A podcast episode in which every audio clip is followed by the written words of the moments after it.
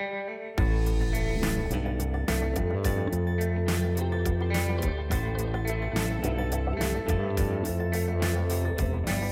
conversation with Governor elect Bill Lee and whopping spending in the U.S. Senate race. This is Grand Divisions. Welcome to the week of December 10th. I'm Joel Ebert. And I'm Natalie Allison. This week on Grand Divisions, we have a 20 minute or so conversation with Governor elect Bill Lee. We've been trying to get him on the podcast since his election last month. Here's the interview. This week on Grand Divisions, we have a very special guest. We have with us Governor elect Bill Lee. He is here in our studio at the Tennessean. Governor elect, thanks for coming on. Good morning. Thank you very much for having me. Uh, we've been wanting to have you come on for a while, so this is a treat for all of our listeners. We're looking forward to getting to Thank talk to you. Thank you. Um, let's just jump in. We we want to keep this brief. Um, you've said before that criminal justice reform is going to be a priority for you in this upcoming administration and the legislative session. Uh, you obviously have spent many years working closely with this issue. Um, what are some of the specific things that bother you about the way the system is currently, things that you think need to be addressed, Mm-hmm. um, maybe stories that have come before you about people you know or that you've heard about? Well, I have worked for a long time in the private sector in this, um, particularly in a, with a reentry program. Uh, where I actually interviewed and spent time with men incarcerated multiple times, multiple men, listening to their stories, and um, and then actually mentored a man coming out. He was he was getting out, decided to spend a morning a week with that man every week, and did that for several years through his reentry process which was successful. And and the organization, the the reentry program I was working with, has a a real success rate for men coming out. This is Men of Valor? Um, Men of Valor. Okay. And so, uh, why this matters so much to me, and to I think should matter and does matter to Tennesseans, about ninety five percent of everybody incarcerated gets out. They all serve their sentences and they come out into our communities. And right now, in the state of Tennessee, about fifty percent of those that come out recommit and go back to prison in the first two years that and those the crimes they recommit are in our communities. And so if we really want to address crime rate and i said on the campaign trail one of the big three things for me is safe neighborhoods then we need to reduce recidivism. And we do that by looking at how we reenter folks. When we give them skills um, in uh, the program i worked with intercepted men about a year before they got out and worked with them until they got out through transitional housing and job placement we can do a better job of that in corrections. Um, that's one of the things I want to do. The other piece to that is who gets incarcerated in the first place. Um, I, I, I'm a big believer in alternative sentencing. Uh, for those who are low level offenders and nonviolent offenders, you know, I think we can be tough on crime and smart on crime at the same time. And utilizing drug courts and veterans courts and mental health courts to uh, provide sentencing for those who have broken the law, but minimizing the number of people that are incarcerated who are not a real threat to us, but have broken the law, so they need to be sentenced. Anyway, those are ideas that I have uh, toward providing safer neighborhoods for every Tennessean. To piggyback off of your first point about Men of Valor, do you anticipate seeing your administration maybe teaming up with them? I know you've talked about you know uh, government uh, grouping up with nonprofits Yeah. to do something. I, I think uh, that anytime we can partner with the private sector or with nonprofit groups that are effectively doing what we hope will be done in the state, then we ought to do that. We ought to look at how it is that we can partner with nonprofits or the private sector, especially those that are really being effective at it. So, yeah, I hope that we can, uh, not just Men of Valor, but other organizations and nonprofit groups that are effectively reducing recidivism.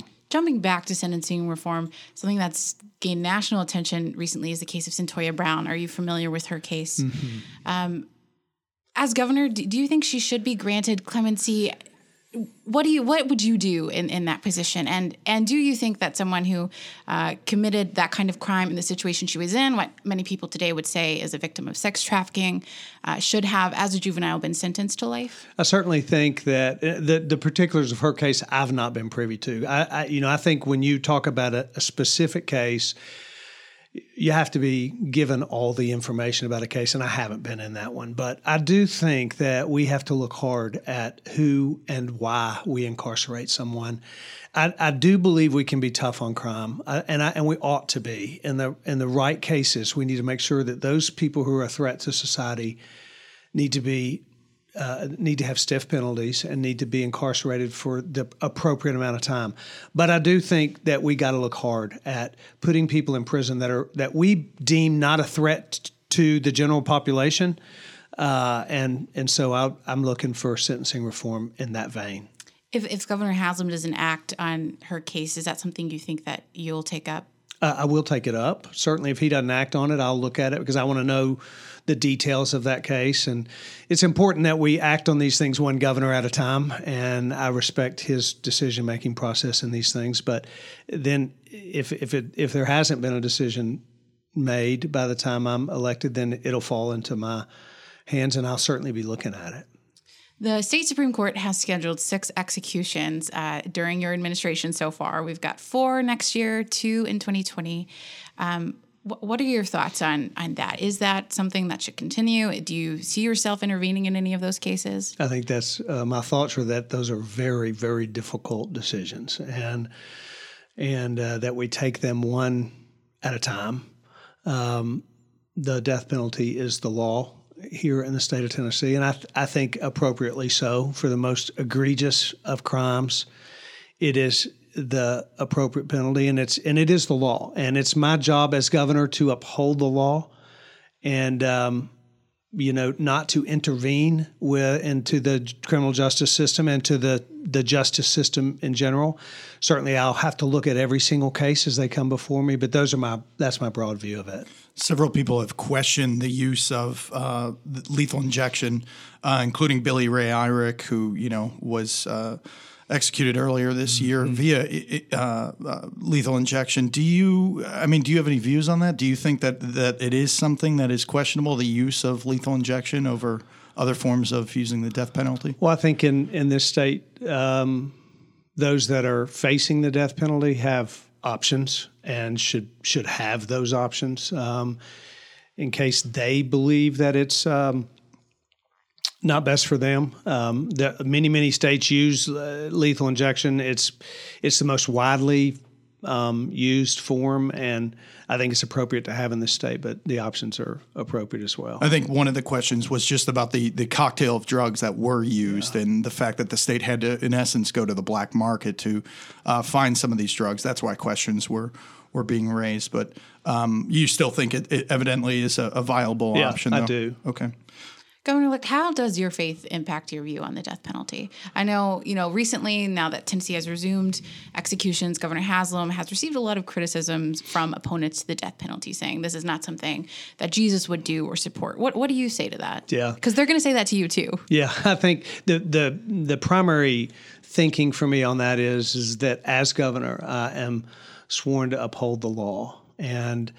I don't decide that law. It's been decided before I came, and um, that that's it's my job to uphold the law, and I'll do so.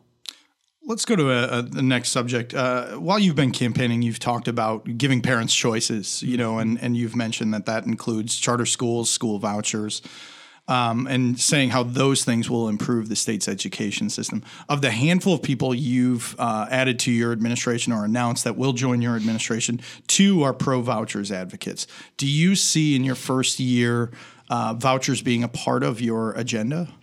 You know, I um, developed a real interest in education by working with uh, an inner city at risk youth organization and mentored a young man coming out of um, a very troubled neighborhood. And I spent one evening a week with that young man for five years. And in the process of our relationship, I worked with his grandmother to have him moved, who he lived with, his grandmother, have him moved from a traditional public school system that was that he, he was failing every class into a neighborhood charter school in his neighborhood where he began to succeed. And in fact, that kid is is now in college. And you know what I realized in that process was that every kid has the opportunity to succeed and should have a high quality education as a part of their growing up in Tennessee. Every kid deserves to have a high quality education. And and I watched because he had a choice, I watched his educational outcome improved. And, and it is what really drove my thinking about about parental choice. And um, you, you know, whether it's a charter school or a, whatever choice a parent has, not only is that individual child's outcome improved, but I think the system is improved. Specifics about what we'll do going forward, I do believe when parents have a choice, the system is improved, and and and uh, competition is brought, and transparency is more evident, and the specifics about education proposals we haven't gotten there yet, but. Um, I am an advocate for choice, and I think you'll see going forward that I will advocate for parents to have choices. So that doesn't sound like a straight up yes. We're definitely going to do it in the first year. It's not a yes. I, I mean, it, it, you're certainly open to the idea. I'm open to the idea. Yes. Mm-hmm. You've talked about creating a new office of faith-based initiatives and or faith-based and community initiatives, I believe is what you've called it. Mm-hmm. Can you tell us a little bit more about what you would see that, um, sir, what purpose you'd see that serving, and why something like that would be necessary here? You know, um, I've always said that uh, the government is not the answer to every challenge in our society. And um, in fact, government oftentimes doesn't do a great job of solving some of the hardest things that lie before us. And in my private sector work and, in my private life, I worked a lot with nonprofits that were very effective. Organizations that are serving disabled children, that are feeding the poor, that are you know, uh, women's prison organizations, uh, health clinics. There are so many remarkable nonprofit organizations across the state that are doing the work that government cannot and should not do, and and they do it better. I just want to be a government that fans the flame on that, that creates an environment where nonprofits can thrive and this Office of Faith-Based and Nonprofit Initiatives is will be designed to be a liaison between the government and nonprofits so that we can know what it is that they're doing and they can know and have access to uh, information about other organizations that are doing work similar to theirs so they can work together to enhance the work that they're doing. I, I worked a lot in, in Haiti uh, over my years, and there's an organization there that is a clearinghouse sort of for nonprofits. It's a a place to go if you want to know what else is being done in that in that country, uh, particularly if you're a nonprofit and you want to see what other nonprofits are doing. I can envision that in the Office of Faith Based and Nonprofit Initiatives where uh, we just create an environment for nonprofits to thrive. So we can expect to see that office created under your administration. You no can. longer a rumor. That's okay. Right. You All right. You heard it here, right. everyone. That's right. Uh, can the public expect to see people of multiple faiths appointed to this office? People of the Jewish faith, Muslim faith? Do you think it will mostly be Christian? Any anybody that certainly anybody that is doing work in our community that's benefiting that's benefiting uh, the citizens of Tennessee is going to be invited certainly to be a part of it. I, you know, it's not going to be a big office. We're not going to have lots of folks working in there, but we're going to be inviting anyone and everyone, any nonprofit that is um, benefiting citizens. We're going to invite them to to be to at least be connected to and to be a liaison for them. We want to serve nonprofits in the state. Who's going to be running the office? Oh, we hadn't we haven't gotten that far yet. I've got uh, cabinet level positions to All pick right. first. Um, related to that, uh, Governor Haslam had been critical of a bill that has previously been introduced here to make the Bible the official state book. What do you think about that bill? Would you sign that? I, I haven't ever really looked at that bill. I'd have to do that. Wouldn't shock me myself. if it comes back. Does it yeah, sound like something you would back. be supportive of? Though, you know, I, am supportive of things that are uh, beneficial to every Tennessean that uphold the values and the principles of this state. And uh, we'll, we, you know, we, I'll take it one bill at a time. Um, while you've campaigned, you've talked about the the need to make uh, technical and vocational schools a priority. Mm-hmm. Uh, you know, tease that out a little bit. What does that look like in in your administration? Does that mean that you want to take money that has historically gone to higher education and put it towards you know public technical schools, or does that mean you want to take some of that money and give it to to private you know business uh, technical schools like the one that at Lee Company? Yeah. Yeah, well, you, you mentioned the one at Lee Company. We what what I think overall broadly is that for decades we've really ignored or at least put on the back burner uh, vocational, technical, and agricultural education. We've we have focused on other things and we've let that fall away, and now we have a lack of skilled workforce all over the state and really in the nation. Um, companies like mine are well aware of that because we, that's what I do is employ skilled workers. It's why we started a trade school 10 years ago was to develop them because they're not out there as a result of the education system. And we've we've put a thousand people through trade school. I want to do that in high schools all over the state. I think it would enhance the economic opportunities, particularly for the four out of 10 kids in this state that don't go to college. And we need to provide pathways of hope for them. And, and we'll do that by having a greater emphasis and focus in our K through 12 system on vocational technical education. How we do that, you know, we we look at where the, all the funding is in the entire state budget, and we allocate resources to those things that are priorities. And for me, that'll be a priority.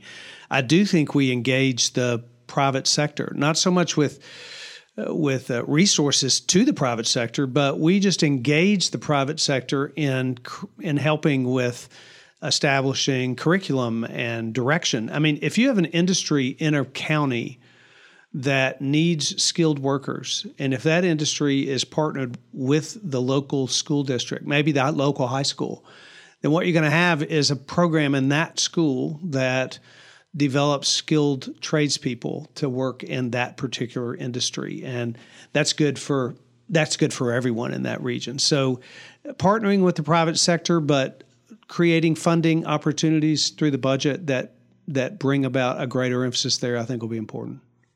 If anyone remotely paid attention during the gubernatorial race, they would probably know you are opposed to Medicaid expansion. Uh, people who are supportive of expansion, certainly Democrats and some Republicans too, would say that states such as Tennessee who aren't expanding are foolish because they're leaving all of this federal money on the table. It's you know estimated to be about a billion and a half dollars a year here um, that we are we're not accepting in order to expand Medicaid based on that argument alone, what do you think about what would you say to those people who say, you know, we could be using this money to, to get Well, I do think more? we have to remember that with federal dollars come federal requirements, um, strings attached that are that are significant. And so it's not free money. It, it comes with, with a lot of requirements and a lot of attachments. What, what are I, some of those strings that bother you the most that that you think would be too problematic for the state? Well, there, there are a lot of regulatory uh, requirements on who gets covered and who has to be covered and and what you have to what coverage you have to give them. In part which is uh, my argument is that that is in part what makes it unaffordable to start with. Um, every tennessean deserves to have access to quality health care that they can afford. And the rising cost of health care even under the affordable care act the continued rising cost of healthcare is unsustainable. It may be, it may cover more people today, but as if we don't address the co- rising cost of healthcare, every year that we don't do that, more and more people will not be able to afford healthcare. Less and less people will be able to afford it.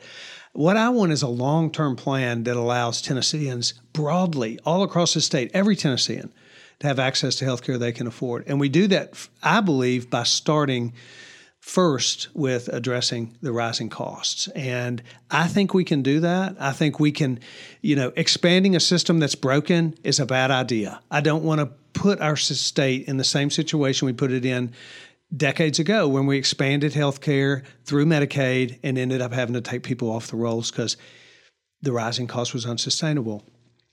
I do think there's a better way. I want to work on that better way so that at the end of my tenure, more Tennesseans than ever before can afford to have health care going into the future. Do you think it's the state's obligation or, or moral obligation to make sure that everyone in the state has health care coverage? I know you've said everyone deserves that.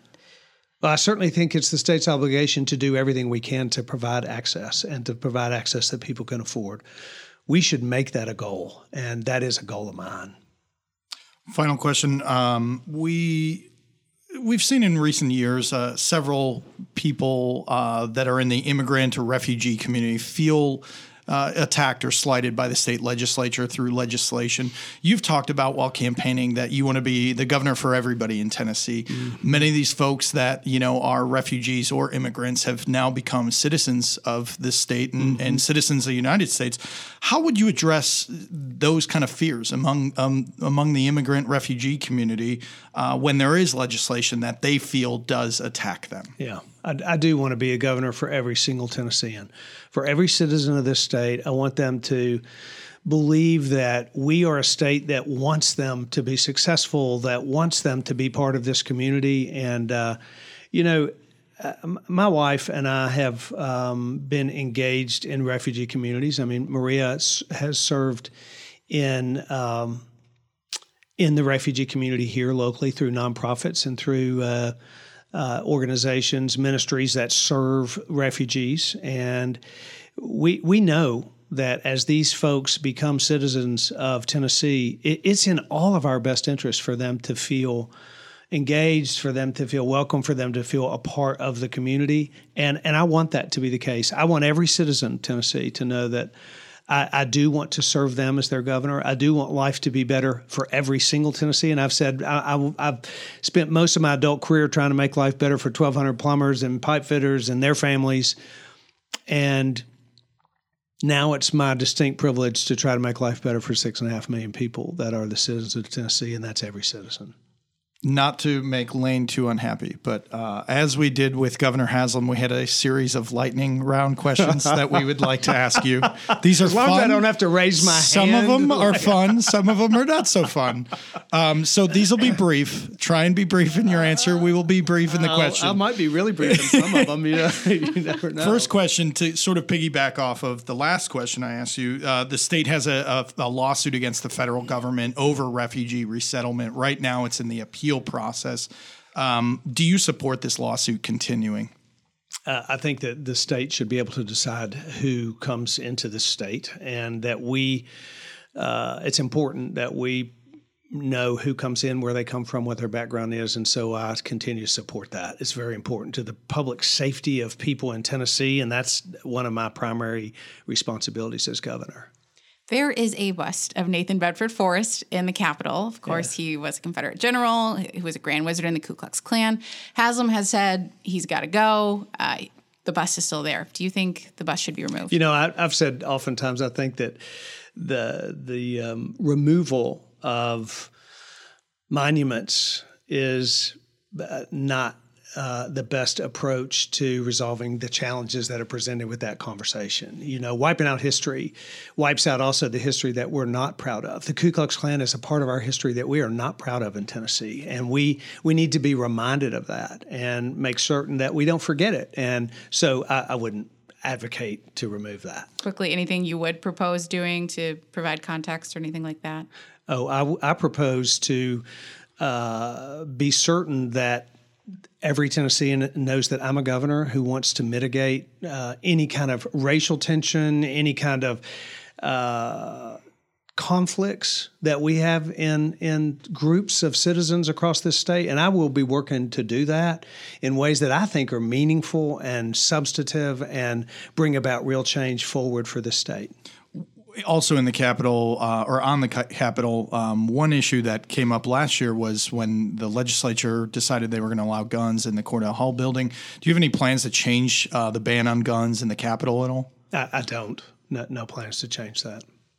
You recently attended RGA, the Republican Governors mm-hmm. Association. I saw a Politico story coming out of that conference about a group of governors, Republican governors, who were meeting during it to talk about how Trump's rhetoric was scaring them. They were suggesting he tamp it down a little. Do you think the president should tamp down his rhetoric? Are you concerned at all by it? You know, and in that story, you probably read that I said I tried to keep my focus on Tennessee and what matters to Tennesseans. And, uh, and, and, that is going to be my focus. I think um, nationally, there's a lot of things going on that are uh, that some good, some bad, but I'm, I'm really trying to keep my eyes focused on on Tennessee and putting together my administration and what's best for Tennesseans. So I don't know the answer to this question. I don't know why. What's your favorite sports team or sport at all? It, it's it's uh it's probably not fair to ask me that. I'll, I'll give you some of Why? my favorite teams. you, know. uh, you know, I went to Auburn, so I'm a big Auburn fan. Okay. That that didn't that is not something I've talked a lot about on the campaign trail. But I also love the UT Vols. You know, I'm an SEC football fan. Is what I am. So. um I really do genuinely. By the way, mm, good for UT beating Gonzaga. Do you think they're going to go far in the tournament if they? Absolutely. All I right. think they're going to go far in the tournament. Excited about that. I'm also um, a big Preds fan and love going to those games. And You get into it. So then, uh, are the Preds going to win a Stanley Cup? In, I, you know, in wouldn't your that be all, administration? wouldn't that wouldn't that be a wouldn't that be a big bonus? I, I hope so. It won't have anything to do with me, but I'll sure be there. What about the NFL?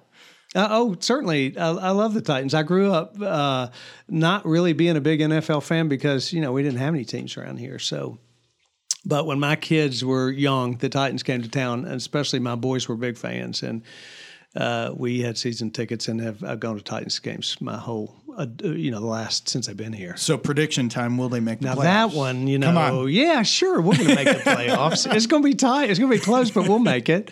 We still got hope. There's always hope. You know, on the side of my bus, there's a scripture about hope. It's true for the Titans too. Let, let's close out here. Uh, you, to clarify, you do plan to move into the governor's mansion? Is That's that right, yes. Okay. Uh, what are you most looking forward to with that? And do you have any ideas on how you're going to decorate upstairs? Uh, I, I'd rather not call it the mansion. I like to call it the residence. Oh, okay. executive resident. executive. the executive residence. residence with the party bunker on the side. Uh, yeah, that's right. We. Uh, what, what was your question? Oh, just what are you most looking forward to about having this the second home here in Nashville? You and, know- and how you're going to decorate? Gosh, I don't know. You might need to talk to the first lady, and she is so pragmatic about decorating. I think it'll be it, it, it may it may likely be sparse upstairs. Downstairs, you know, stays the same, and we're gonna um, we're gonna be staying uh, on the farm in the weekends. So uh, we'll be going back and hanging out with our family and grandkids on the weekends, hopefully. But we are gonna use the residence. It's a great asset for the state of Tennessee to be able to, you know, have folks, dignitaries, and, and and Maria really hopes that it will become that we'll actually be able to also just invite Tennesseans from all across the state to come there, and, and for it to be the people's residence. That's that's a hope that she's expressed, and and the Haslams have have been good at that, but we want to continue that in even a greater way. So. Uh, we're excited actually about that opportunity. Sounds like for if we need a place to crash, There you go. We got knock there's on the plenty of bedrooms up there. Just me and. Maria. So, So you guys have to go stay. furniture shopping. There huh? you go. Well, thank you again for for coming in and being on the podcast. We look forward to uh, working with you guys and uh, the inauguration next month. So Thank you very much. Honored to be here. Look forward to working with y'all too. Thank you, Governor Elect. Thank you.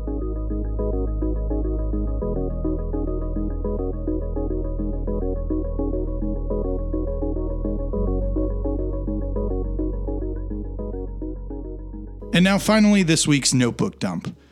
$93 million was spent in this year's U.S. Senate race between Marsha Blackburn and Phil Bredesen, the Democrat. Blackburn, of course, won. Uh, she had spent $16.3 million to get elected to the U.S. Senate. Bredesen spent 19.1 million. And then outside groups, PACs, and, and groups interested in the race spent a total of 57.9 million. That shatters previous records, which were held in the 2006 uh, Bob Corker versus Harold Ford Jr. race, and it exceeded uh, the governor's race spending from this year's election by uh, more than 30 million. The governor elect has announced another commissioner. He announced last week that Charlie Hatcher would lead the Department of Agriculture. Hatcher is currently the state veterinarian, and he's a managing partner with Hatcher Family Dairy in Williamson County. The governor elect's transition team also announced uh, more senior staff positions, or more staff positions rather. Chris Devaney is going to be special assistant to the governor. Brent Easley will be legislative director. Liz Alvey will be legislative counsel, and Brittany Collins will serve as senior legislative liaison. That's it for this episode of Grand Divisions. We look forward to the next episode. We're still kind of deciding the topic. We're also hoping to get uh, Bob Corker and uh, uh, Bill Haslam back on the podcast at some point. So hopefully they can do that and you guys can hear the uh, results of those interviews. Uh, if you want to give us feedback, please rate us, uh, share comments on iTunes. You can find us on iTunes under Grand Divisions. This podcast, which is produced by John Garcia, comes out out every Tuesday. And we also are now on Twitter. So you can find us, send us any questions you may have. Um, you know, check out the latest insights, uh, uh, you know, thoughts we have behind the scenes stuff on our Twitter, which is at Grand Divisions 3. Thanks for listening. Um, I'm Joel Ebert. And I'm Natalie Allison. We'll see you next week.